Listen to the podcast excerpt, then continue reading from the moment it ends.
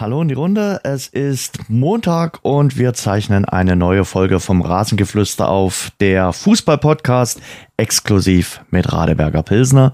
Die neue Woche beginnt und ich würde euch gerne an meiner äh, wöchentlichen Therapiesitzung äh, zum äh, Thema Ernährung teilhaben lassen. Mein privater persönlicher Ernährungsberater ist nämlich in der Leitung.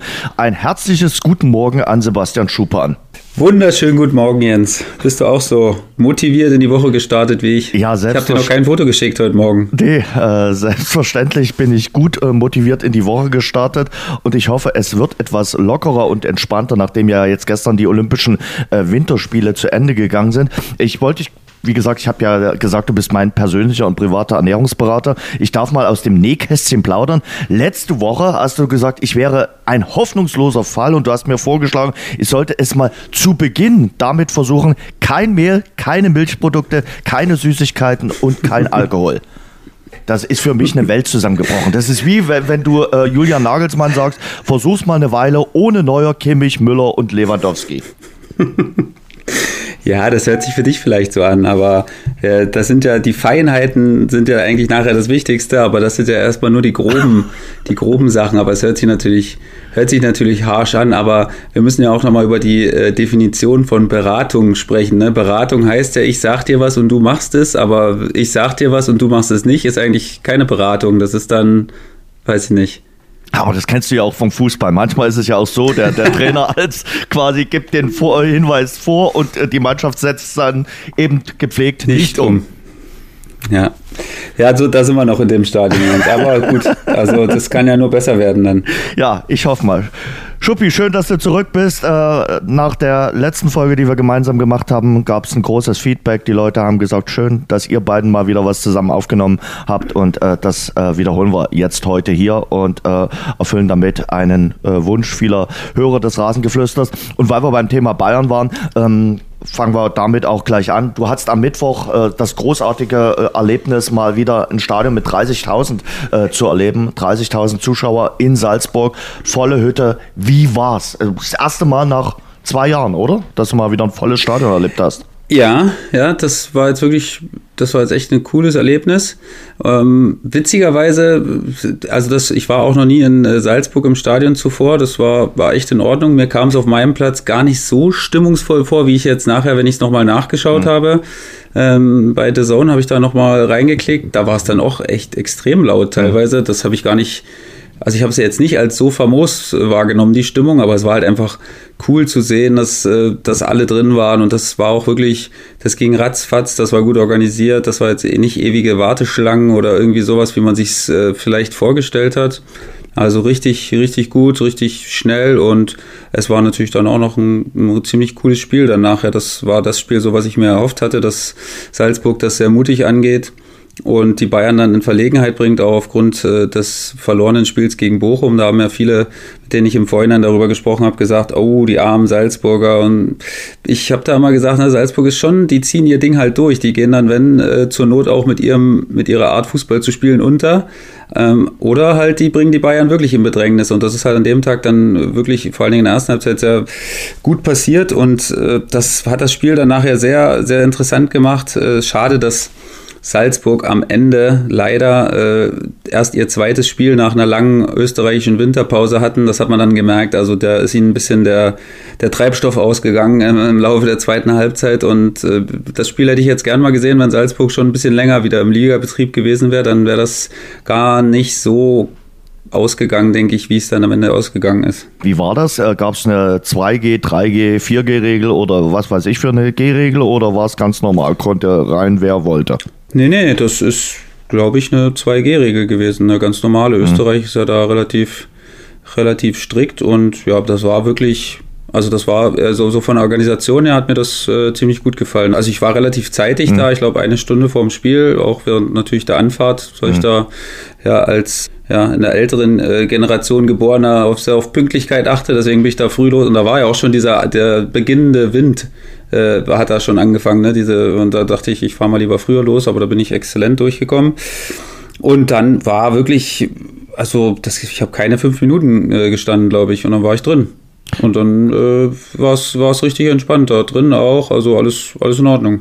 Du bereitest mir jetzt schon die nächste Sorge. Du bezeichnest dich als Mit-30er jetzt schon zur älteren Generation, ja? Ja, also Mensch, nicht die jetzige Generation, die davor halt, die so ein bisschen von beiden mitgekriegt hat. Also ich kenne mich in beiden Generationen gut aus und kann mich auch mit beiden halbwegs identifizieren. Aber so, das hat man ja früher also von meinem Vater und meinem Opa, ne, also die waren ja immer sehr bestimmt und gesagt, fahr lieber ein bisschen eher los, Mensch. Kann ja äh, Stau sein, kann ja eine Kuh übers, über die Straße getrieben werden, was, was auch immer. Und äh, das, naja, das habe ich ja nie ganz, äh, nie ganz weggegeben, diese, diese Einstellung. Das kenne ich auch irgendwoher. Also ich kann, mein Vater kommt auch immer eine Viertelstunde früher. Immer, immer. Also der, der ist auch immer überpünktlich. Aber das ist keine schlechte Angewohnheit, muss man einfach mal Find so sagen. Auch. Also ich nutze manchmal immer auch das akademische Viertel aus, also die Viertelstunde. Ähm, aber Pünktlichkeit ist eigentlich eine Tugend, muss man einfach mal so sagen. Zurück zum, zum Spiel. 1-1 ist es ausgegangen. Damit kann man jetzt noch nicht sagen, auch weil es ja die Auswärtstorregel äh, nicht mehr gibt. Äh, das äh, Rückspiel ist eine gemachte Wiesen äh, für die Bayern. Na, das, das glaube ich auch. Zumal äh, Salzburg natürlich die Wunden, die Bayern hat, da können sie ganz gut reinstoßen mit ihren Spielern. Ne? Da äh, ist es natürlich auch nicht so gut gelaufen, dass, ähm, dass sie früh wechseln mussten und sich dadurch dann dieser Sturmoption, die die in der zweiten Halbzeit hätte so gut getan, äh, wenn sie die gehabt hätten zum Wechseln, ähm, dass Adamu, wenn der dann später von der Bank gekommen wäre, jetzt kann man natürlich sagen, ja, vielleicht hätte er dann das Tor nicht gemacht, okay, das ist jetzt äh, hätte wenn und aber, aber äh, das hat man dann schon gemerkt und ich glaube, schon, dass Bayern weiterkommt. Aber ich denke nicht, dass das also so eine, leichtes, so eine leichte Sache wird, weil Salzburg schon sehr diszipliniert dann auch ist und sehr aggressiv im Pressing und den Bayern dann hinten, ähm, da gibt's ja gerade wieder eine Riesendiskussion zu langsam, zu nicht. Das ist für mich immer so, eine, so, so ein bisschen eine sinnlose Diskussion.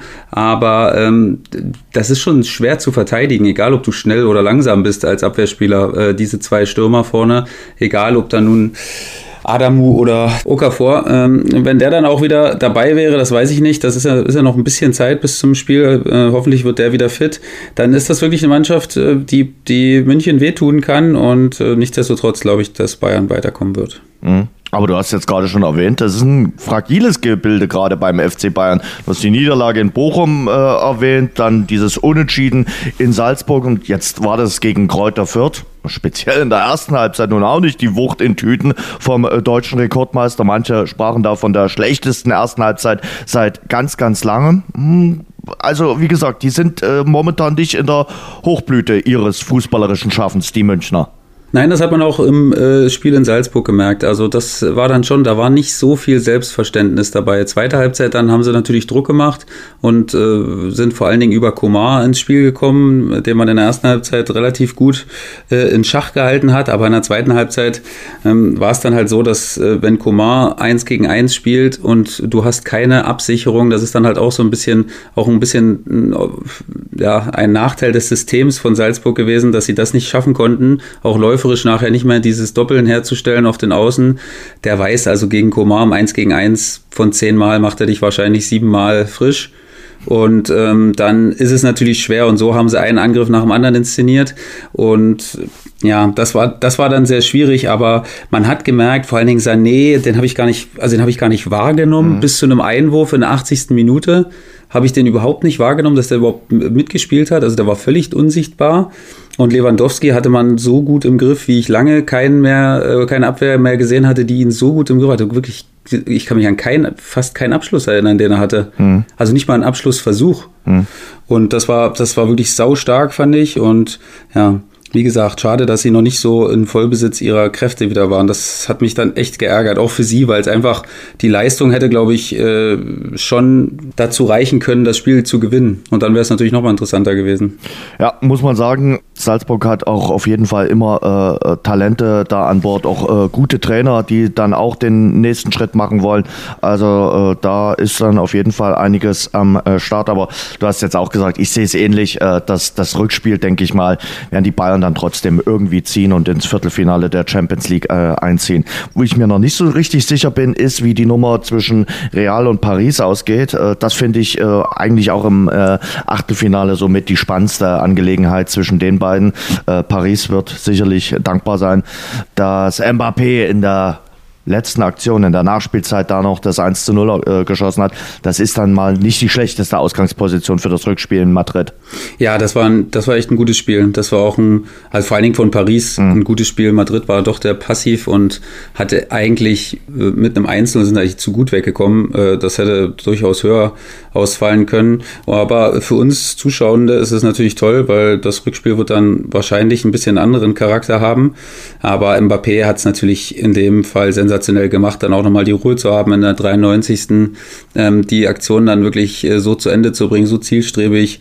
Und natürlich sehr, sehr, sehr verdient für Paris. Werden sich natürlich am Ende ärgern, dass es nicht 2 oder 3-0 war. Messi verschießt jetzt auch nicht jeden Tag einen Elfmeter. Und ähm, das wird sicherlich, ja, Inter gegen Liverpool hatte ich mir auch erhofft, dass es ein bisschen spannender wird. Das, glaube ich, ist jetzt nicht mehr so spannend, wie es, wie es vor dem Spiel noch äh, hätte sein können. Aber ja, werden wir mal schauen. Also das Rückspiel, das werde ich mir auf jeden Fall anschauen von Real gegen äh, Paris und das wird sicherlich so dann der Kracher schlechthin. Paris äh, versucht ja jetzt schon seit geraumer Zeit da nochmal einen Titel drauf zu packen inter, auf internationaler Ebene und ähm, ja, mal schauen. Ich habe ja Manchester City in diesem Jahr auf der Rechnung. Kleiner Insider. Hast du? Okay. Ja, der hast du immer, ja. die nimmst du immer anscheinend, Jens. Aber irgendwann wirst du mal recht haben. Das ist, das ist doch die, ja, die, wie nennt man das Gesetz der, der Wahrscheinlichkeit? Irgendwann ja. wirst du mal recht haben. Äh, weil du gerade die Elfmeter. Aber ich glaube nicht, dass du dies Jahr recht ja, hast. Ja, weiß ich, dass du daran nicht glaubst, aber äh, egal. äh, weil du die Elfmeter gerade von Paris angesprochen hast, äh, den von Messi, äh, der von Neymar war aber auch nicht viel besser am Wochenende in der Liga. Weiß nicht, ob du den gesehen hast. Äh, du kennst dich ja aus mit verwandelten Elfmetern. Der war arrogant und mies geschossen. Den habe ich in der Tat nicht gesehen. Ja, Wie, was ist passiert? Mitte oder? Also im Grunde genommen äh, nimmt ihn der, der, Torhüter mit der Mütze auf. Also wirklich, äh, keine Ahnung, was das sein sollte. Brasilianische Kunst, er war schlecht geschossen und er war ziemlich arrogant geschossen. Äh, zurück zu Deutschland. Ähm, die launigste Diva im deutschen Fußball aktuell Borussia Dortmund, oder? Also äh, zickig ohne Ende, äh, könnte man sagen. 2 zu 5 verlieren sie gegen Leverkusen, dann gewinnen sie in Berlin an der Alten Försterei, wo auch man nicht aller Woche gewinnt, mit 3 zu 0. Dann äh, dieses Debakel gegen zweitklassige Schotten 2 zu 4 und dann fielen sie gestern Borussia Mönchengladbach mit 6 zu 0 weg. Erklär mir das mal bitte. Ja, schwierig. Da war ich übrigens auch bei dem Spiel äh, Union gegen äh, Dortmund. Das habe ich auch im äh, Stadion gesehen, weil ich da mal in der Heimat war. Ähm, da habe ich auch im Nachhinein überhaupt nicht verstanden, wie man dieses Spiel so schön reden konnte von Dortmund. Also das war okay, das war nachher in gewisser Weise äh, souverän, wie sie es nach der Führung gespielt haben. Aber bis dahin fand ich es alles andere als überzeugend mhm. und ich fand auch, dass sie, dass sie da sehr effektiv waren. Also das waren sie jetzt auch nicht in den letzten Spielen immer so. Also Reus macht die zwei Chancen, die zwei ersten Chancen rein, wobei das erste doch eher dann glücklich zustande gekommen ist. Das zweite war eigentlich ein Befreiungsschlag. Dortmund ist wirklich, also ohne Haaland ist es, ist es, sehr schwer für sie, so eine Art Identität zu finden, wie sie spielen wollen weil man immer wieder andere Sachen probiert. Da hat dann Donian Malen vorne gespielt. Man hat gemerkt auch, wie unzufrieden der war von der Körpersprache her, dass er das spielen musste quasi, dass er sich für die Mannschaft aufopfern musste quasi, um da vorne äh, Leute zu binden, weil mehr war es am Endeffekt nicht. Ich meine, klar, das zweite Tor, das, das macht er natürlich dann gut mit, der, mit seiner Geschnell, äh, Schnelligkeit und äh, bereitet es quasi vor. Aber man sieht, dass es ihm sehr, sehr schwer fällt, äh, da so eine richtige Identität an den Tag zu legen. Ähm, es, es ist so eine schwierige Mengelage. Wenn sie zurückliegen, dann, dann werden sie völlig fahrig und äh, völlig hypernervös und machen Fehler, die sie sonst nicht machen. Wenn sie führen, finde ich, spielen sie es schon relativ routiniert, dann auch über ihre ballsicheren Spieler. Ne? Guerrero ist dann natürlich Spieler mit Hummels zusammen und Akanji ist auch grund, grundsolide und äh, sehr seriös. Aber sie verfallen dann manchmal so ein bisschen, ich möchte nicht sagen in Panik, aber schon in Aktionismus so ein bisschen, wenn sie zurückliegen und wollen dann Sachen machen, die sie nicht machen, wenn sie führen. Und das müssen sie eigentlich äh, mit der Qualität, die sie haben, müssen sie das eigentlich besser in den Griff kriegen, so diese Urüberzeugung in sich zu haben, ey, ne, es ist jetzt egal, ob wir zurückliegen oder ob wir führen, wir spielen den Stil, den wir der, Mann, der gegnerischen Mannschaft aufdrücken mhm. wollen und nicht, äh, wir lassen uns nicht beeinflussen davon, wie es steht. Ne, da finde ich ja immer eigentlich Union ein gutes Beispiel. Union macht das nie. Union spielt immer, wie sie spielen. Immer. Ja. Die wissen, was die können. Die spielen genau das, egal ob sie zurückliegen, egal ob sie führen. Die spielen immer das. Und die wissen genau, wer sie sind und wie sie zum Erfolg kommen können. Mhm. Das klappt auch nicht immer, logisch, äh, aber das klappt meistens. Und das sehe ich beim BVB überhaupt nicht. Ich meine, da können wir jetzt natürlich immer drüber reden, war Gladbach jetzt so schwach gestern äh, oder Dortmund äh, dann so gut. Ich meine, wenn Dortmund ins Laufen kommt, dann ist es natürlich unstrittig, dass sie unfassbar gute Spieler, vor allen Dingen in der Offensive dann nachher haben, die, die so ein Spiel dann oder die dir als Gegner so ein Spiel dann zur Hölle machen, ne, weil sie immer wieder diese Tiefenläufe, eins gegen eins, viel Pressing, mit viel äh, Tempo kommen und mit einem äh, gut aufgelegten Marco Reus dann momentan, der dann natürlich immer in den entscheidenden Aktionen beteiligt ist. Aber äh, am Ende führt es ja nicht dazu, dass es ein konstantes Bild abgibt. Und das ist sicherlich was, was ihnen überhaupt nicht gefallen kann. Mhm bei, bei Dortmund muss man natürlich auch dazu sagen, Gladbach hat ja gute Möglichkeiten, speziell in der ersten Halbzeit. Kobel äh, rettet da zwei, dreimal glänzend, äh, dann der Pfostenschuss zu Beginn der zweiten Halbzeit. Das war ja lange Zeit auch ein offenes Spiel, da stand es eben nur 2 zu 0, macht Gladbach da den Anschlusstreffer, dann möchte ich das Ganze äh, mal äh, sehen. Äh, glaubst du, äh, Dortmund hat da noch eine Chance in Glasgow im Ibrox Stadium am Donnerstag oder ist die Geschichte gegessen? Ich glaube schon, dass sie eine Chance haben. Vor allen Dingen jetzt auch wegen der nicht mehr vorhandenen Auswärtsregel. Das kommt ihnen jetzt gerade natürlich bei, bei dem äh, Spiel zugute, dass das nicht, dass die nicht mehr zählen quasi oder äh, bei Gleichheit mehr zählen. Also ich traue ihnen schon zu, da einen zwei Tore Vorsprung rauszuspielen. Also definitiv. Mhm. Aber es darf natürlich, wie jetzt, wie ich gerade erklärt habe, nicht sein, dass Glasgow führt. Also das wäre natürlich dann äh, ein bisschen schwierig, weil das dann wieder genau die Richtung gehen würde. Sie müssten dann schon gut rauskommen, müssten direkt ein Tor machen und dann wird es natürlich ein Spiel, wo Glasgow dann auch äh, zittern wird. Also da sehe ich wirklich noch gute Chancen, also dass sie da weiterkommen. Aber man sieht es halt natürlich auch an der, an der reinen Bilanz, ne, dass sie auch nur ein Unentschieden haben. Also es geht eigentlich nur Hopp oder Top. Mhm. Äh, ich meine, das hat Bayern jetzt auch, äh, wenn man es wenn, wenn man's mal in Vergleich setzt. Das sind aber wirklich die beiden einzigen Mannschaften, die wirklich, nur, die haben nur ein Unentschieden beide in 23 Spielen.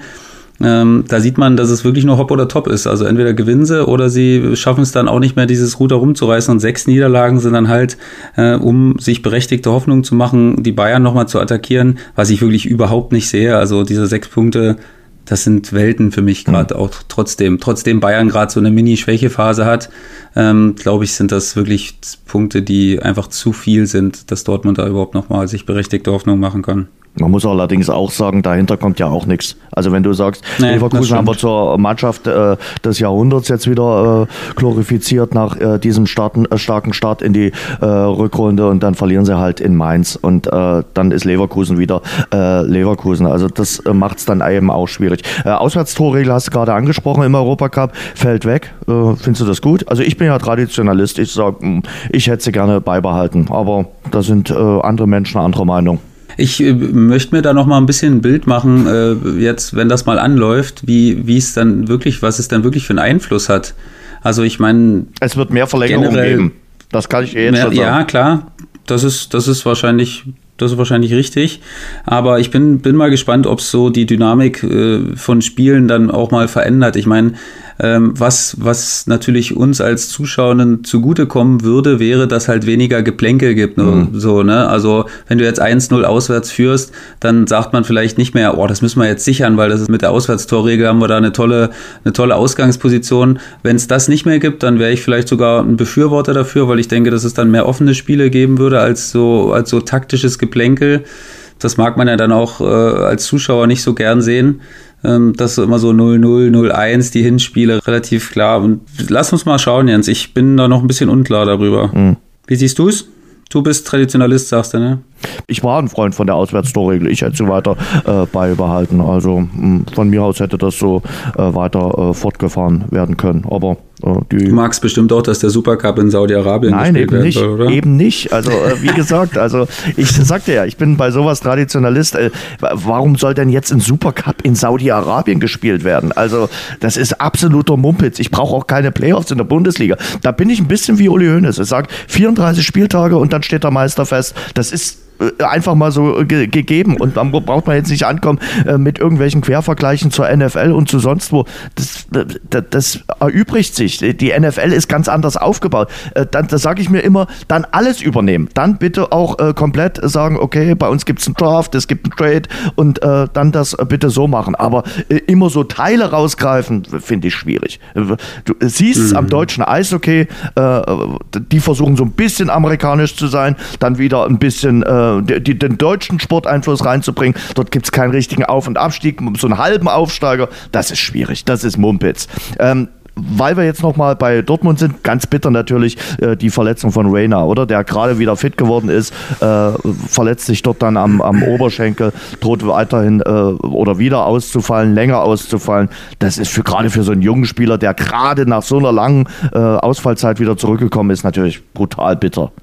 Ja, ich glaube, man, man hat es ihm natürlich auch angesehen, ne, dass ihn das, äh, also erstens, dass es direkt eine relativ schwierige Sache wieder war, also eine heftige Sache, weil ich meine, sonst so ein Spieler spürt das ja, ne, und es ist dann wahrscheinlich die alte Verletzung gewesen, die wieder aufgegangen ist, und wenn du da so einen Leidensweg hinter dir hattest, dann ist es natürlich doppelt bitter.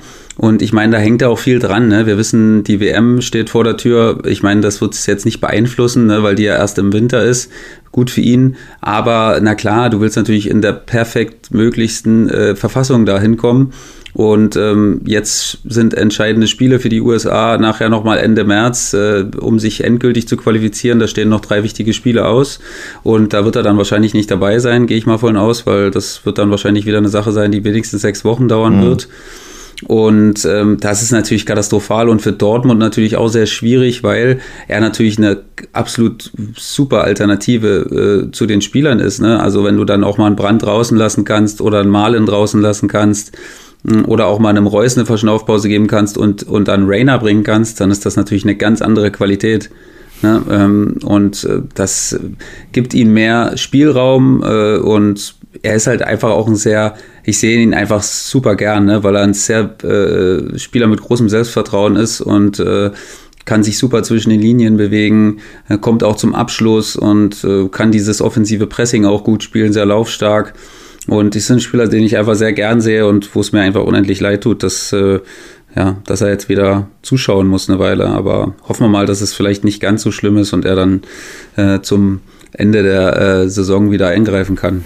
Du hast Union Berlin schon äh, erwähnt, äh, gerade im Zusammenhang mit Borussia Dortmund, weil du selbst an der Alten Försterei gewesen bist. Äh, Union Berlin ohne Max Kruse, da ist denen auch ein bisschen was abgegangen, oder? Oder ist das nur so diese Momentaufnahme und äh, alle verdrehen dort natürlich die Augen, weil sie jetzt immer wieder auf den Abgang von Max Kruse äh, angesprochen werden und es wird sich irgendwann eingrooven, auch ohne ihn? Ja, da bin ich sicher, dass es sich eingrooven wird. Also wir machen natürlich auch immer so ein bisschen den, den Fehler jetzt und den, das, da tappe ich mich ja selbst auch, jetzt zu denken, dass Union unbedingt unter den ersten fünf dabei mhm. sein muss. Ne? Die haben jetzt halt mal eine kleine Phase, wo es nicht so läuft. Da haben sie jetzt natürlich auch Probleme, ein bisschen Tore zu erzielen. Ich glaube, sie haben jetzt drei Spiele am Stück schon kein Tor geschossen.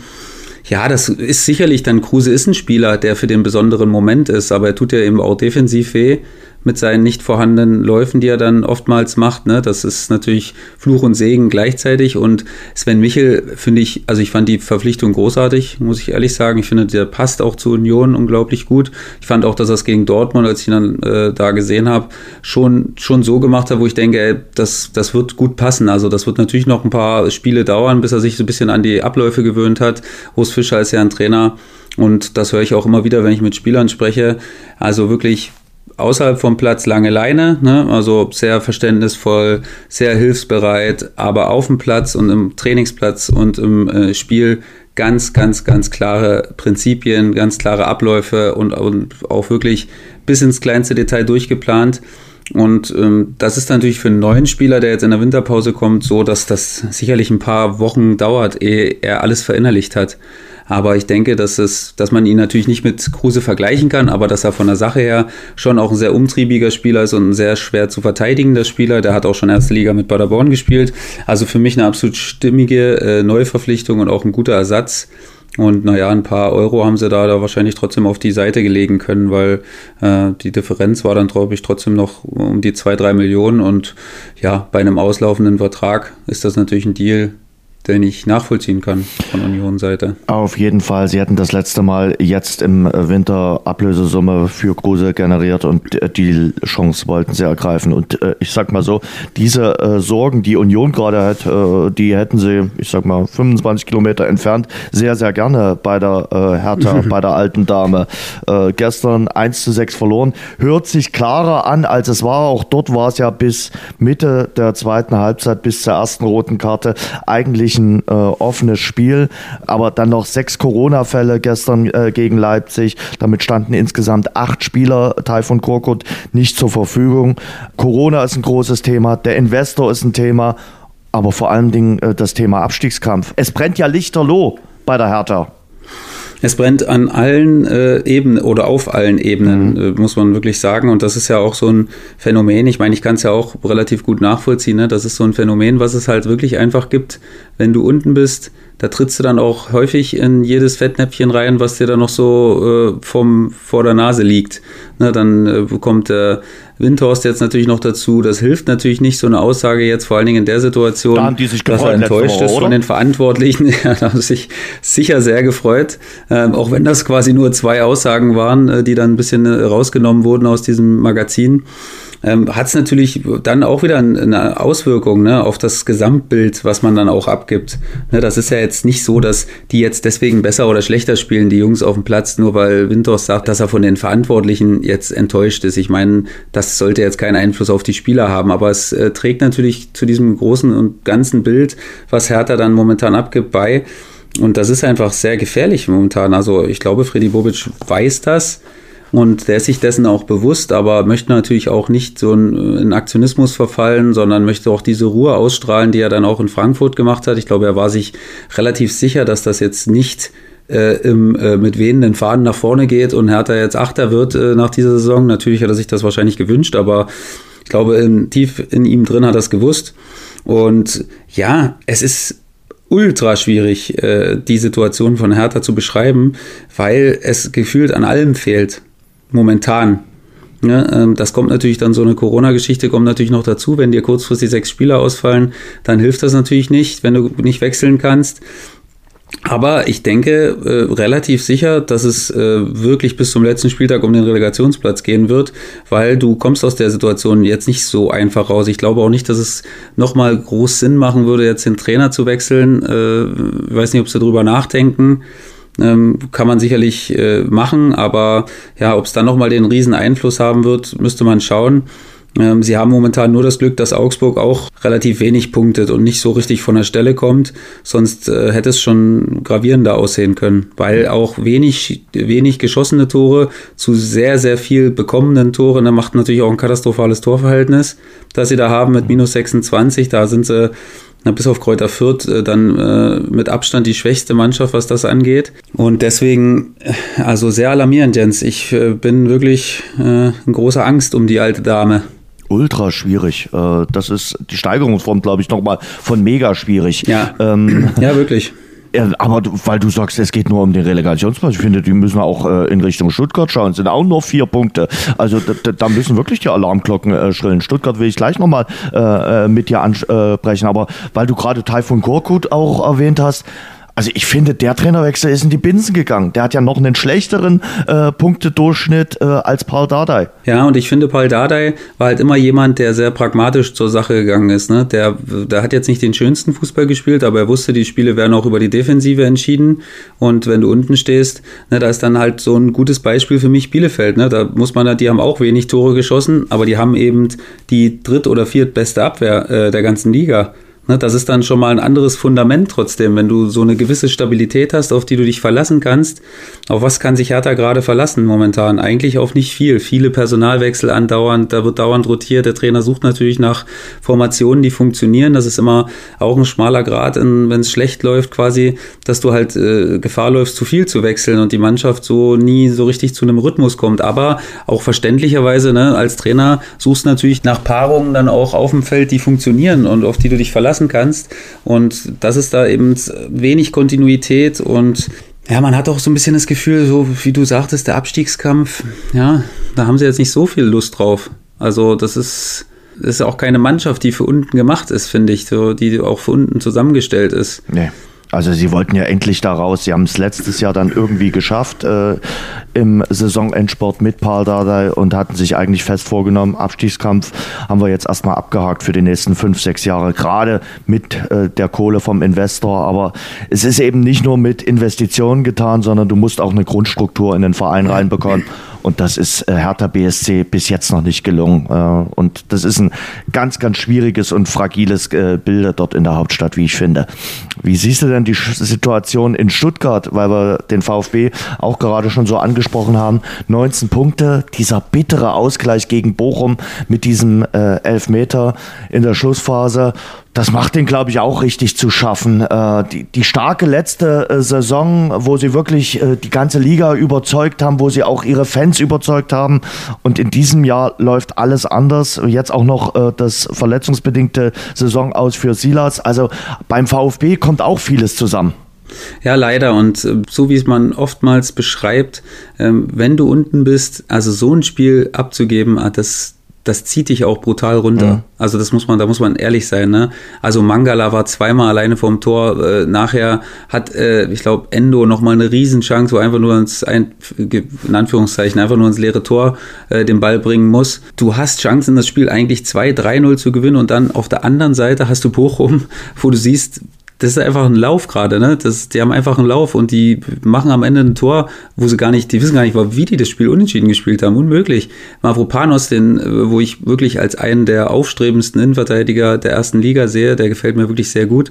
Aber das ist dann immer auch sinnbildlich für die Situation. Also wenn der das sieht, wenn der nachher äh, Video von diesem Spiel sieht und sich anschaut, denkt der, was, was, sag mal, was, das ist mit mir los? Was ich da? Das sieht ja auch noch unfassbar unbeholfen aus in dem Moment. Ne? Das ist eigentlich so ein geschmeidiger Verteidiger, der sich dann in dieser Situation wirklich unfassbar unbeholfen anstellt und äh, den Polter da von den Beinen holt, obwohl er die Situation hätte davor schon ganz locker, wenn das in der zweiten Minute passiert, äh, passiert es niemals, diese Situation. Aber da liegen die Nerven eben blank. Das ist ein wunderbares Beispiel dafür, was passiert, äh, wenn man unter größtem Druck spielt und wenn man dem dann auch mal erliegt, diesem Druck. Und äh, es ist ganz, ganz schwierig für Stuttgart, da jetzt so, ne, wenn du aus diesen Spielen, wo du schon klar besser bist und wo du eigentlich 2-3-0 gewinnen musst, wenn du da nicht die Spiele gewinnst, dann sinkt natürlich so dieses allgemeine Selbstbewusstsein, was du so in dir hast, ey, das schaffen wir noch, ne, das sind nur drei Punkte bis zum Relegationsplatz. Das wird Stück für Stück weniger und du merkst es gar nicht, äh, wie du, wie du immer weiter runterrutscht und du hast jetzt immer noch das Glück, dass Augsburg nicht punktet und Hertha auch noch äh, sogar absolut in Reichweite ist. Also es ist ja nicht jetzt nicht so, dass es hoffnungslos ist. Aber wenn du diese Spiele nicht ziehst, dann äh, zieht dir das unglaublich viel Energie und Selbstbewusstsein und da müssen sie jetzt wirklich aufpassen, dass sie jetzt irgendwie einen Achtungserfolg sich äh, erarbeiten. Wenn ich Matarazzo wäre, würde ich sagen, okay, im äh, Vergleich zu äh, Augsburg und Hertha haben wir einen Punkt gut gemacht. Wir haben ja wenigstens einen Punkt geholt, äh, um so ein bisschen mhm. Optimismus in die ganze äh, Geschichte dann doch noch äh, reinzubekommen. Auch wenn sicherlich die äh, Spieler sagen, ja, ja, der kann uns viel erzählen. Aber sie haben ja trotzdem einen, einen, einen Punkt gut gemacht im Vergleich zu Augsburg und Hertha BSC. Haben sie auch, ne? Jetzt haben sie die Möglichkeit mal vorzulegen. Jetzt spielen sie Freitag in Hoffenheim. Es ist sicherlich, es gibt leichtere Spiele Spiel, ja. aber Hoffenheim ist natürlich eine Mannschaft, die Fußball spielen möchte, was Stuttgart zugutekommt. Ne? Also Stuttgart will ja auch Fußball spielen und mhm. da wird es Räume geben. Und wenn du da halt mal Druck machen kannst, ne? Freitagabend mit einem Sieg reinstartest und Hertha spielt in Freiburg, äh, sehr schwierig. Augsburg spielt zu Hause gegen Dortmund, auch nicht das leichteste Spiel. Da kannst du natürlich jetzt mal so ein kleines, äh, so ein kleines Statement setzen. Wäre ihnen absolut zu wünschen, weil ich finde, dass Stuttgart trotzdem äh, immenses Potenzial äh, in sich trägt, äh, wenn das mal laufen würde. Und äh, dieses Selbstverständnis wieder zurückkommt, dann ist das eine Mannschaft, die ich sehr, sehr gern sehe und auch viel lieber sehe als viele andere Mannschaften in der ersten Liga. Und deswegen wünsche ich mir, dass sie das jetzt vielleicht am Freitagabend umstoßen, mhm. dieses Böckchen. Da bin ich mal gespannt, welche Mannschaften du nicht äh, so gerne siehst. Die, die davor stehen zum Beispiel. Okay. äh, bis auf Bielefeld. Nee, die zwei, Hertha und Augsburg, wirklich. Also das sehe ich mir. Bielefeld Die haben auch ihren, ihren Stil. Du, lass uns gleich mal Bielefeld nehmen. Äh, Bielefeld, äh, Fabian Klos, äh, seit 2011 dort. Äh, eigentlich hat er den Verein geprägt wie kein anderer Spieler. Jetzt ist noch, sogar eine Online-Petition gestartet worden mit dem Titel Baut Fabian Klos eine Statue. Hast du schon unterschrieben auf dieser äh, Online-Petition? Habe ich nicht, aber wenn du jetzt sagst, dann werde ich es gleich mal suchen. Also da werde ich, da wäre ich der Erste, der da unterschreibt.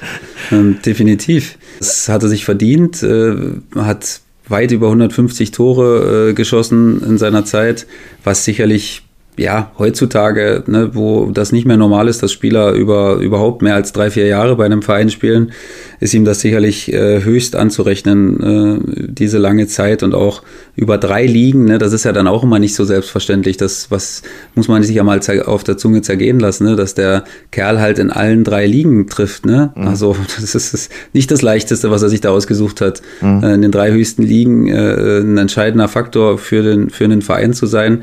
Und ja, freut mich einfach riesig für ihn, weil wir immer ein sehr, sehr enges Verhältnis hatten und auch ein sehr gutes Verhältnis.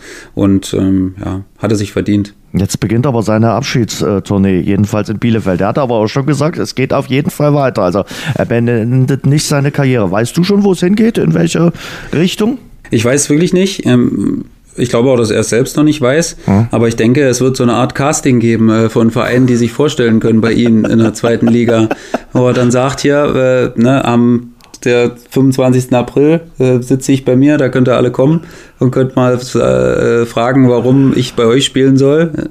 Ne, also da glaube ich schon, dass viele Zweitligamannschaften einen großen Run auf Closey starten werden, weil es einfach, na, weil er einfach auch jetzt in, dem, äh, in seinen älteren Jahren auch nochmal diese Fitness äh, für sich komplett äh, nochmal verbessert hat, so dass er wirklich äh, auch das moderne Spiel komplett mitgehen kann, egal wer was spielt. Also das ist sicherlich was, was, was ihm richtig, richtig gut getan hat, auch nochmal in den letzten Jahren.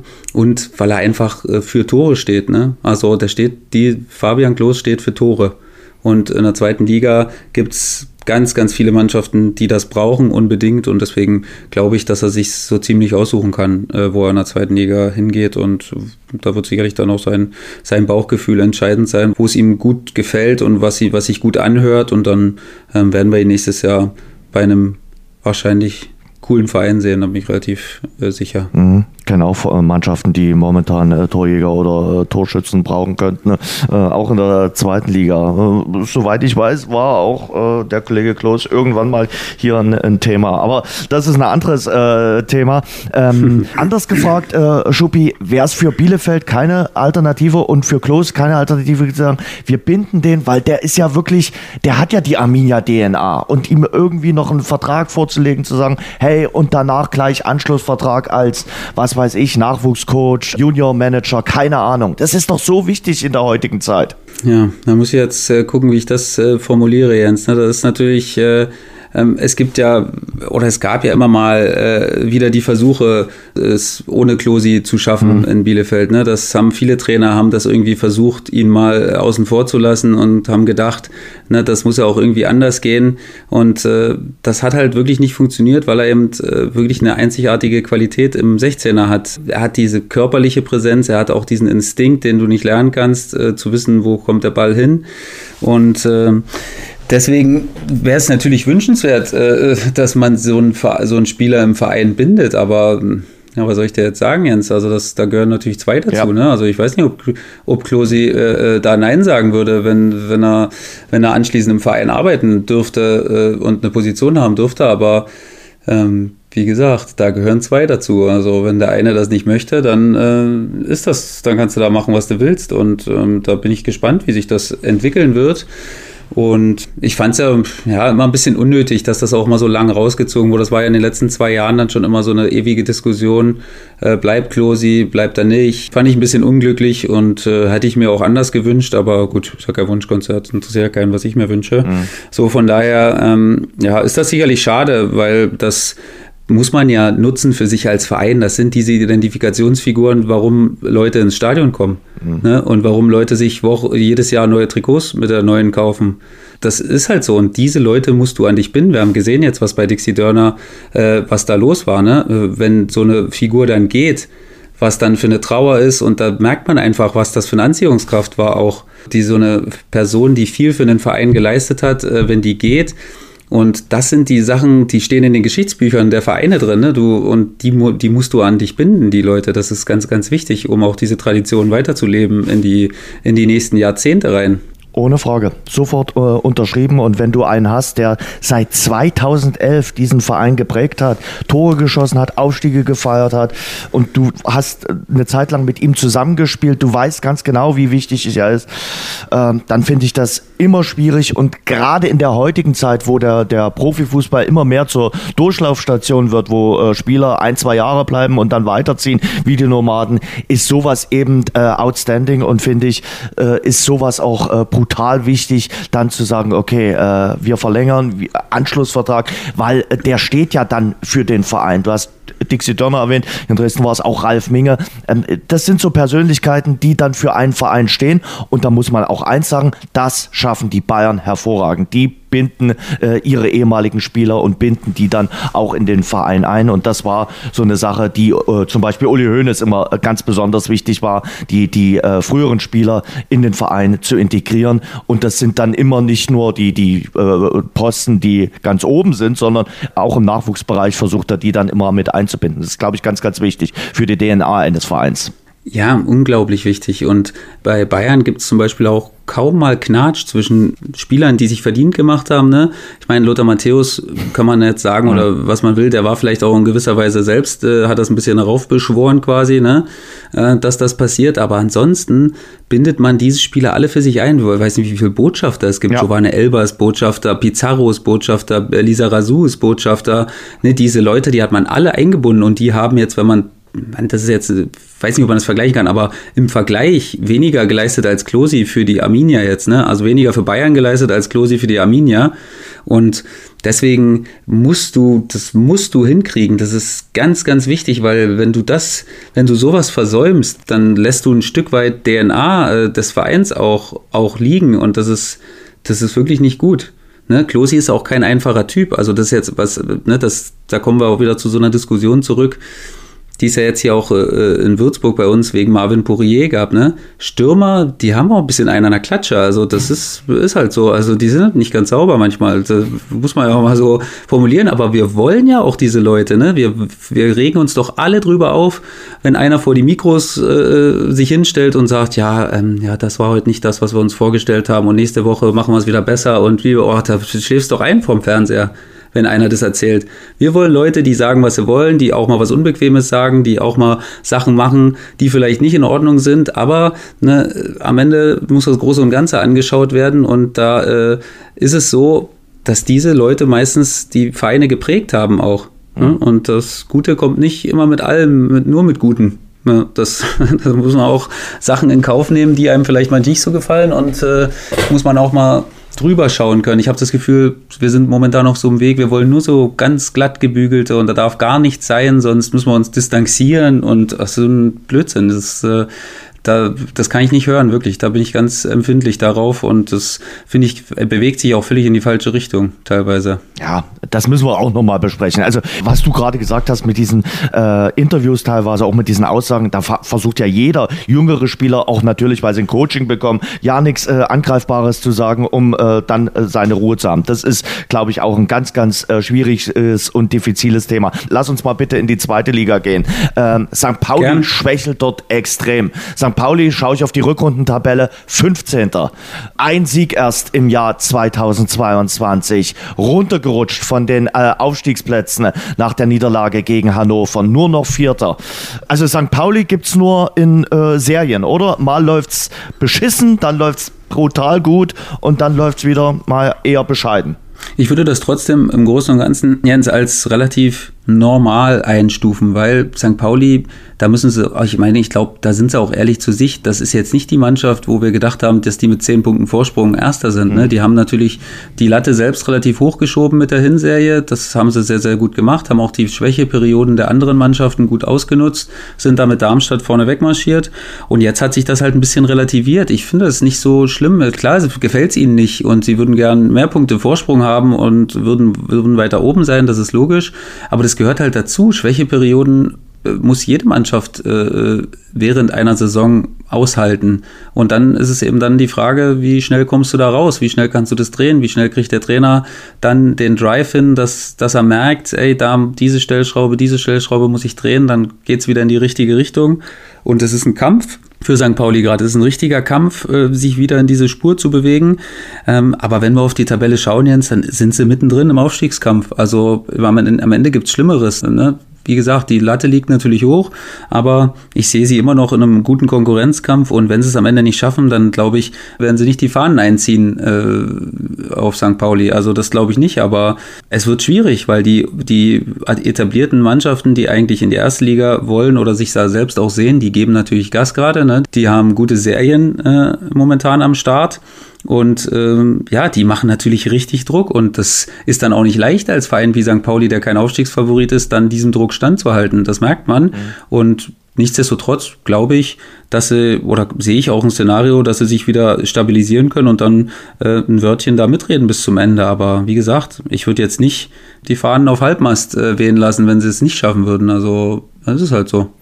War das für Werder Bremen äh, ein Dämpfer zur richtigen Zeit? Dieses Unentschieden gegen den Tabellenletzten, äh, gegen Ingolstadt. Sie sind ja Tabellenführer äh, und gerade mit Blick auf das nächste Spiel, äh, erster gegen zweiter, Bremen gegen Hamburg, Nordderby. Also nochmal ein ganz spezielles Spiel, auch nach den Ereignissen im Hinspiel. Also da ist genug äh, Druck auf den Kessel äh, für beide Teams. Äh, glaubst du, dass das trotzdem dann mal ganz gut tat, äh, dass sie merken, hier geht nichts von alleine?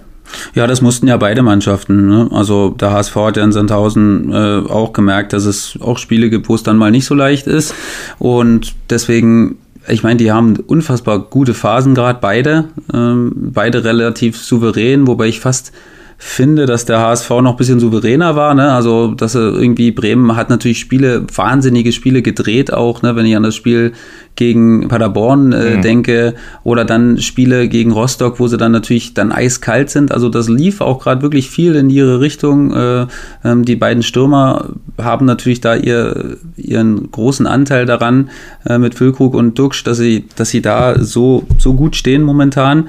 Und da wird es auch nochmal Spiele geben, Jens, wo die vielleicht drei, vier Spiele nicht gewinnen. Also da, da bin ich sicher, weil die zweite Liga ist einfach zu ausgeglichen, dass du da jetzt äh, nur vorne wegmarschierst. Das wissen Ole Werner und Tim Walter und äh, Thorsten Lieberknecht, die wissen das alle. Und äh, auch äh, Dimitrios Gamotzes, die wissen das, dass das noch kommen kann. Und das ist eben ein brutaler Abnutzungskampf, wenn du aufsteigen willst in der zweiten Liga. Ne? Du musst die Punkte sammeln. Das ist am Ende egal, wie du die Spiele gewinnst.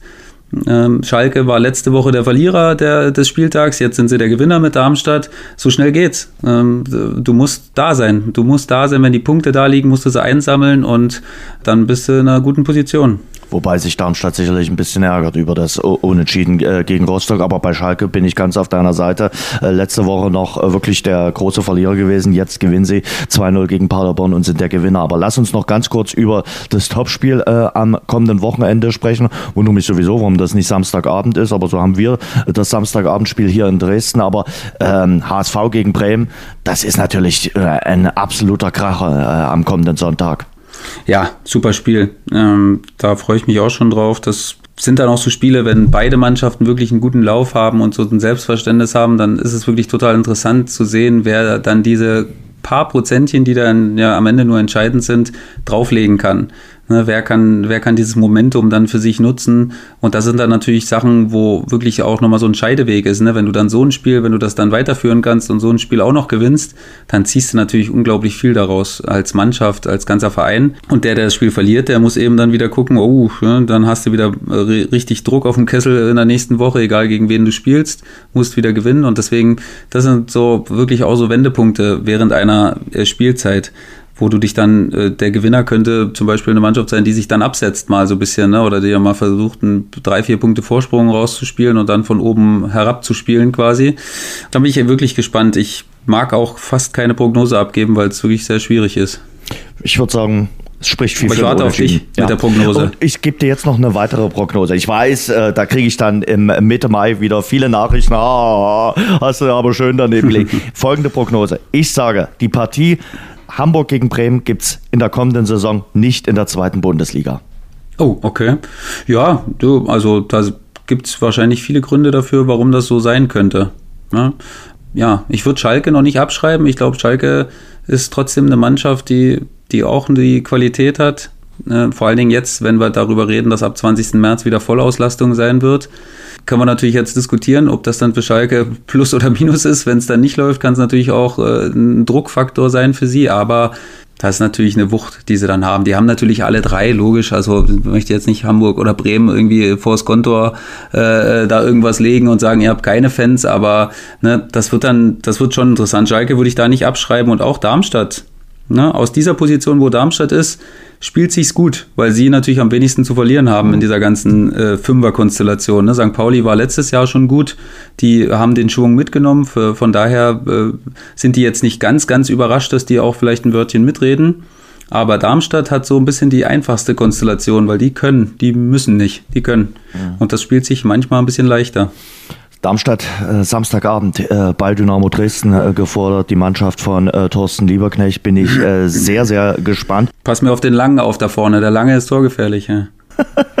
ich weiß, ich weiß. Pfeifer. hat aber hat jetzt auch gerade ein bisschen, hat auch gerade eine kleine Ladehemmung. Ja, aber Darmstadt weiß, wie man die Tore schießt.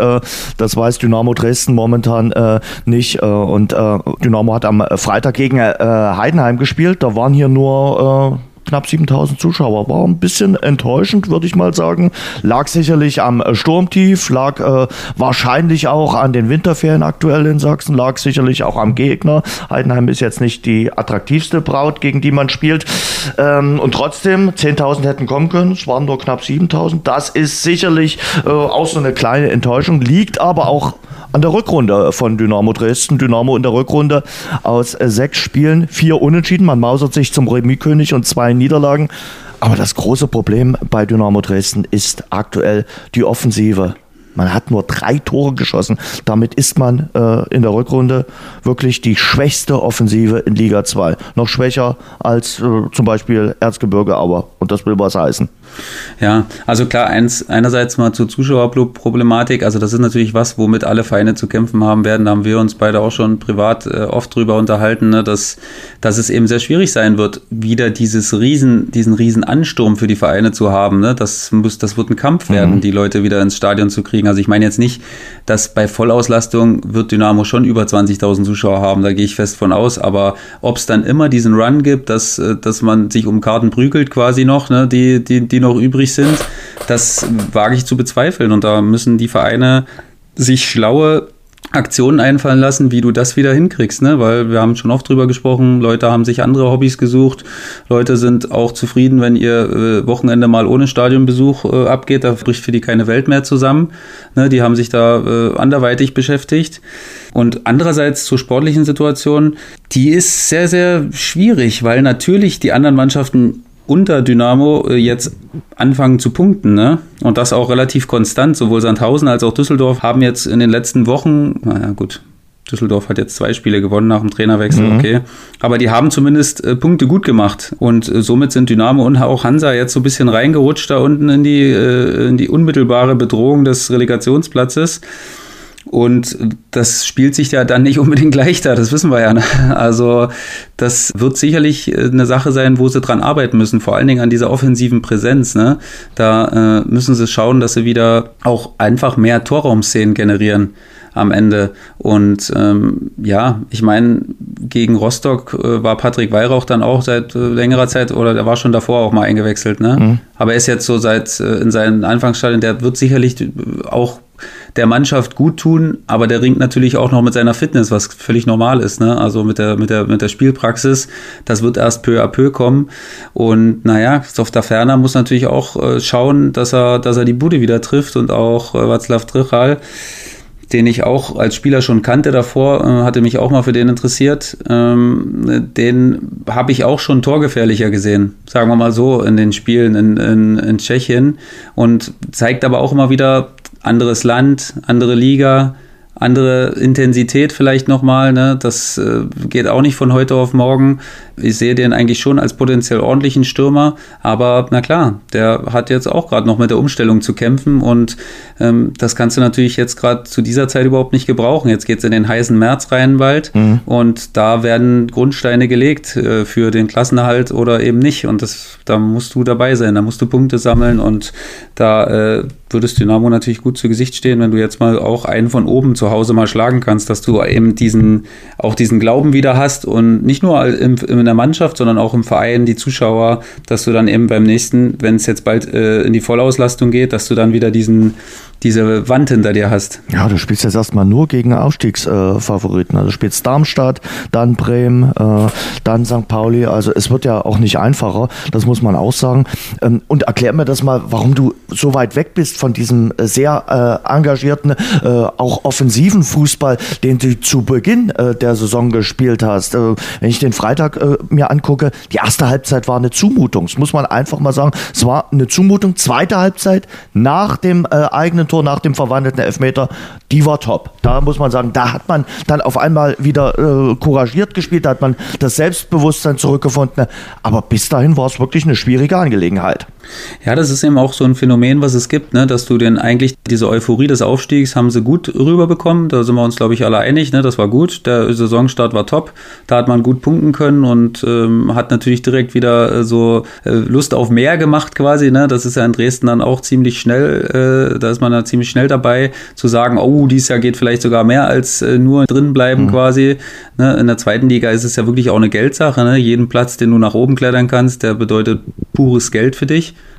Ne? Und das ist dann am Ende auch sehr, sehr wichtig und kann sehr, sehr wichtig sein. Das können ein bis zwei Spieler, Qualitätsspieler mehr sein, die du dir leisten kannst, eventuell, oder was auch immer du vorhast im Verein. Das kann ja unterschiedlich sein, wofür man das Geld einsetzt.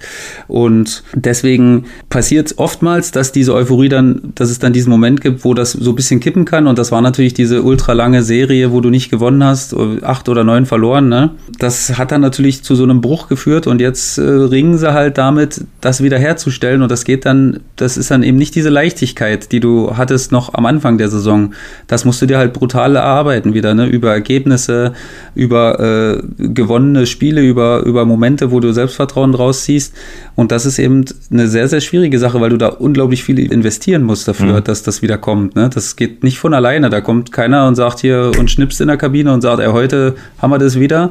Das musst du dir über Zweikämpfe, über, über gelungene Aktionen, das musst du dir wiederholen. Und dann eben am leichtesten geht es natürlich, wenn du mal zu Hause Hause so einen großen knackst, ne? Wenn du mal so ein Spiel erwischt, wo du gut rauskommst, wo du, wo du Tore erzielst und wo dann auch wieder dieses innere, dieser innere Glauben in dich äh, zurückkehrt, zu sagen, hey, ne, also egal gegen wen wir spielen, ob wir jetzt hier gegen Darmstadt spielen oder gegen Rostock, Sandhausen, wir können Tore erzielen.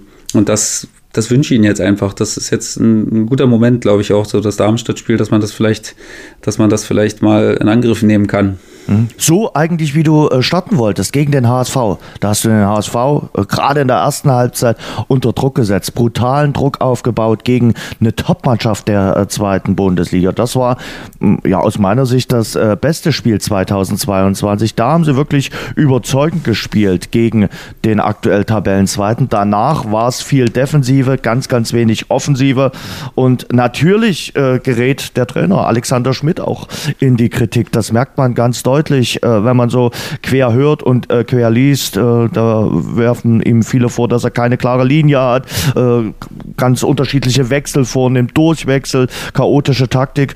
Das kann man so und so sehen, aber ja, man merkt auch bei ihm so ein bisschen, er wird dünnhäutiger. Ähm, aber es ist sicherlich auch kein Wunder, weil die Situation spitzt sich auch ein bisschen zu hier in Dresden. Klar, das ist natürlich das, was ich vorhin gesagt habe, ne? Identität quasi, ne? Du hast es jetzt ja gerade selbst gesagt, sie sind immer gut, wenn sie das spielen, was, womit sie auch ihre Punkte geholt haben. Ne? In, äh, am Anfang der Saison, da waren sie natürlich aggressiv, da waren sie äh, hochaktiv im Spiel und nicht reaktiv. Mhm.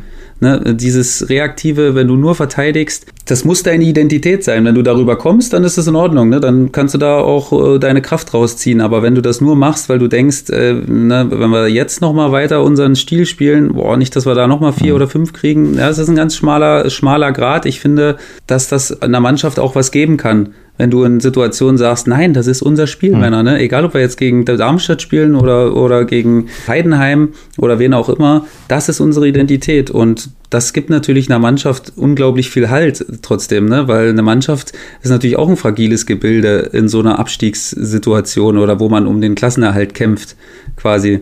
Ja, die brauchen auch immer wieder, äh, die müssen auch gegossen, wie so ein Pflänzchen, was immer wieder gegossen werden muss und sagen, so Männer, glaubt dran, das ist unser Weg, das ist der richtige Weg, den wir als Mannschaft mit dieser Mannschaft gehen wollen. Und ich hoffe, dass es halt, dass es wieder dahin geht, weil wenn du nur reaktiv bist, dann äh, ist es halt schwierig. Dann kannst du auch Punkte sammeln, aber äh, dann wird es nicht so von der Hand gehen, wie es gehen würde, wenn das der Weg ist, der für die Mannschaft auch bestimmt ist und für diese auch zusammengestellt wurde. So wie ich bei der Ernährungsberatung. Auch ich will gegossen werden. Bin auch ein zartes Pflänzchen. Ähm, aber ja, ich werde darauf eingehen demnächst. Ich habe es schon gemerkt. Ich muss dich anders erwischen. Aber ist da, ist da Union Berlin, weil du das vorhin auch erwähnt hast, äh, gesagt hast, äh, die spielen immer ihren Stil. Äh, vielleicht auch so ein Beispiel, wo man sagen kann, ja, an so, solchen Vereinen muss man sich dann quasi äh, äh, orientieren und sagen, okay, wir bleiben unserem äh, Spielstil treu, egal was kommt. Ja, ich meine, ich habe ja selbst äh, in meinem Job dann gemerkt, wie schwierig das ist. So eine Philosophie, die du dann versuchst natürlich zu entwickeln für dich als Verein, wie schwierig das ist, das auch wirklich knallhart umzusetzen. Ne? Da musst du auch Entscheidungen treffen, die dann vielleicht äh, hart sind, ne? aber die Mannschaft muss dafür komplett zusammengestellt sein und dann ziehst du das durch. Und da musst du halt auch mal dann, ne, Baumi ist halt für mich immer ein gutes Beispiel, ne? Äh, in Köln auch. Der lässt diesen Fußball spielen, egal gegen wen. Mhm. Also der lässt den auch bei 0-3 spielen, den Fußball weiter. Der sagt dann nicht, wir gehen jetzt, okay, jetzt, äh, jetzt müssen wir gucken, dass wir nicht 5-0 verlieren. Nee, der versucht eben Tore zu schießen noch. So, das ist so dieses, daran merkt eine Mannschaft auch, ob auch beim Trainer wirklich Glauben dahinter ist, hinter dieser Sache. Ne? Mhm. Also Glauben, wenn es läuft, ist immer leicht. Ne? Das, ist, das geht immer leicht von der Hand. Aber wenn eine Mannschaft merkt, auch wenn es schlecht läuft, sagt der Trainer, das ist unser Weg, Männer. Der und kein anderer. Mhm. Und wenn es nicht läuft, dann läuft es nicht, aber Ne, das ist das, was für unsere Mannschaft am besten ist. Und das ist dann so, Baumi, der lebt das dann halt auch von der ersten bis zuletzt, der freut sich dann über ein 1-3 wie gegen Leipzig in der äh, 88. Da freut er sich draußen. Das ist auch ein Signal an die Mannschaft, dass der jetzt nicht dasteht mit verschränkten Armen und sagt, hm, okay, halt 1-3 statt 0-3, scheiß drauf. Mhm. So nach dem Motto, ne? Der freut sich. Das ist auch ein Signal. Das ist super. Das sind kleine Sachen, die richtig entscheidend sind. Und ähm, das gefällt mir halt. Aber wie gesagt, ne, alles mit dem Ding, ich habe selbst gemerkt, es ist ultra schwierig, dann auch in diesen, da brauchst du halt auch viel Rückendeckung im Verein. Ne? Da brauchst du viel Vertrauen, was dir der Verein gibt, dass du sagst, ne, dass immer wieder jemand da ist, der sagt, unser Weg, denk dran, nicht abkommen jetzt vom Weg. Bleib dran, du hast meine Unterstützung da komplett. Und das ist eben leichter gesagt als getan. Interessant, sehr interessant. Geht es nur noch um äh, den Relegationsplatz? Sind die zwei anderen äh, weg? Weil es sind zehn Punkte Abstand zwischen Platz 16, wo aktuell der SV Sandhausen steht, zu dem 17. und 18. Platz, wo Ingolstadt und Auer stehen. Ich glaube schon, ja. Also zehn Punkte, das ist eine absolute Hausnummer bei elf ausstehenden Spielen. Mhm glaube ich nicht, dass das möglich ist. Also gab bestimmt schon, wenn du jetzt in irgendeiner äh, Asservatenkammer äh, irgendwo was suchst, äh, in irgendeinem Archiv gab es das bestimmt schon mal, aber ja, wahrscheinlich in einem von tausend Fällen. ja, tausend Fälle. Ja, es ist Sven Geisler äh, in die, ins sächsische Zeitungsarchiv geht, äh, wo er, wo er da jetzt seine neue äh, Stelle gestartet hat, dann wird er sicherlich finden, dass jemand schon mal zehn Punkte aufgeholt hat. Aber ich glaube nicht so häufig. Ich merke, der Kollege Schuppan hört äh, auch das Rasengeflüster, wenn er nicht äh, selbst am Start ist. Das ist sehr schön, das freut mich. Ähm, lass uns ganz kurz noch über die dritte Liga sprechen weil äh, der Verein, der ja in die Relegation muss, muss ja gegen den dritten der dritten Liga spielen. Momentan wäre das Eintracht Braunschweig. Aber es würden eben auch so Vereine wie Kaiserslautern, Mannheim, Saarbrücken in Frage kommen. Hm, ich, ich glaube, auf diese zwei Spiele wird man als Zweitligist gerne äh, verzichten. Ich glaube, Magdeburg ist durch. Also da brauchen wir jetzt nichts sagen. Kaiserslautern macht momentan auch einen stabilen Eindruck. Ähm, ich frage es immer wieder gern, wer ist für dich so die Mannschaft, wo du sagst, naja, passt mal auf die auf. Saarbrücken tut sich halt unheimlich schwer. Die vergeigen es irgendwie, habe ich den Eindruck. Zuletzt waren sie äh, auswärts unheimlich schwach auf äh, den Beinen unterwegs. Jetzt verlieren sie auch noch ihre Heimspieler. Da gab es ja auch ein bisschen komische Szenen nach dem Spiel gegen Viktoria Köln. Das haben sie 1-0 verloren und da gab es dann eine Art Platzsturm der Fans. Und da habe ich die Mannschaft sowie den Trainer total verstanden, dass die damit halt gar nicht einverstanden waren, weil ich meine, Saarbrücken ist im, im zweiten Jahr in der dritten Liga, das hat dann äh, Manuel Zeitz, der Kapitän, glaube ich, auch ganz gut gesagt. Da tut er auch manchmal ein bisschen Demut gut. Ne? Die mhm. haben eine gute Mannschaft, klar, aber ich weiß nicht, ob es daran liegt, dass die Saarbrücker Anhänger noch nicht so lange die dritte Liga verfolgen und eigentlich wissen müssten, wie schwierig das ist, da aufzusteigen in dieser dritten Liga, ne? was du da für einen langen Atem haben musst und dass du eben nicht den Fehler machen darfst, äh, wenn du jetzt mal den 27. Spieltags zu Hause 1-0 gegen Viktoria Köln verlierst, dann äh, die große Abrechnung zu starten und zu sagen, hier, ihr Loser, ihr kriegt das zu Hause nie hin oder auswärts auch nicht und ihr seid zu schwach. Mann, die sind zwei Punkte entfernt vom Relegationsplatz. Das ist wunderbar. Das kann immer besser sein, logisch. Aber das ist ganz schwierig. Du musst immer dranbleiben, du musst in Tuchfühlung bleiben und nachher, wenn es in den April geht, äh, März, April, da musst du da sein. Da musst du die Siege holen, da musst du gewinnen. Scheiß drauf, wie das aussieht nachher. Du musst die Spiele gewinnen. Und sie haben schon viele Spiele auch gewonnen, finde ich, so in dieser Mentalität so dreckig, ne? dass sie immer wieder mal die Punkte geholt haben wo man es nicht erwartet hat. Deswegen, also fände ich völlig fehl am Platz da die Reaktion der Zuschauer und äh, kann ich auch überhaupt nicht nachvollziehen. Und deswegen es ist trotzdem nicht leicht zu sagen, wer das wird, Jens. Ich würde gegen alle nicht gern spielen, wenn ich der Zweitligist wäre. Die haben alle ihre Qualitäten, ne? alle unterschiedliche Qualitäten. Mannheim kommt natürlich unglaublich nachher, wenn jetzt die Zuschauer wieder erlaubt sind, auch über ihre Zuschauer mit ihrem, mit ihrer Wucht und mit ihrer durchaus äh, vorhandenen Erfahrung, die sie dann auch haben. Aber Braunschweig, Micha weiß, wie es funktioniert, äh, was erforderlich ist, um, um hochzugehen. Der hat die Mannschaft nach seiner Art und Weise äh, zusammenstellen lassen und selbst zusammengestellt, wie auch immer das da läuft in Braunschweig und hat eine gute Truppe zusammen. Und Kaiserslautern sehe ich momentan als Favorit auf den zweiten Platz, ehrlich gesagt, weil die halt eine unglaublich stabile Abwehr haben. Ne? Das ist wirklich ein Prunkstück, was sie da haben. 15 Gegentore in 26 Spielen ist ein absoluter Top-Wert, also ist ein klasse Wert. Und dahinter tummeln sich ganz viele Mannschaften, die ähnliche Voraussetzungen haben. Also ich sehe Braunschweig, Mannheim, Saarbrücken und Osnabrück alle in der Lage, das zu schaffen, äh, diesen dritten Platz zu erobern äh, und wenn es richtig toll läuft, dann vielleicht sogar den zweiten. Aber momentan würde ich auch von Kaiserslautern auf zwei ausgehen und ich sage jetzt mal, das ist vielleicht auch ein bisschen Wunschdenken für Micha dann eben, dass Micha da den dritten Platz erobert mit den Braunschweigern. Hm. Dann äh, gucken wir runter in den äh, Keller. Ich glaube, Türkgücü können wir abschreiben. Jetzt gerade noch mit den elf Punkten Abzug, die der äh, Münchner Verein äh, durch das Insolvenzverfahren und äh, die Auflagenverstöße aufgebrummt bekommt. Äh, Türkgücü München wird wohl den Gang in die Regionalliga antreten. Ja. Ja, da gibt es nicht viel hinzuzufügen. Also das wird dann eine ziemlich aussichtslose Mission werden. Und für die anderen Mannschaften wird es schon noch ein das wird schon noch ein Kampf. Vor allen Dingen der letzte Abstiegsplatz quasi wird hart umkämpft werden. Da wird es wieder über die 40 Punkte gehen. Da wirst du wahrscheinlich an die 45 ranreichen müssen, um, um das zu schaffen, so wie es eigentlich jetzt auch in den letzten Jahren oft war, mhm. dass du diese 45 musst du voll machen, damit du ganz sicher gehen willst. Und ähm, da wird es noch ein Hauen und Stechen. Wir wissen, wie es ist. Ne? Jedes Mal, jedes Jahr fangen irgendwann unten die Mannschaften an zu punkten. Ab März ungefähr, äh, Februar, März.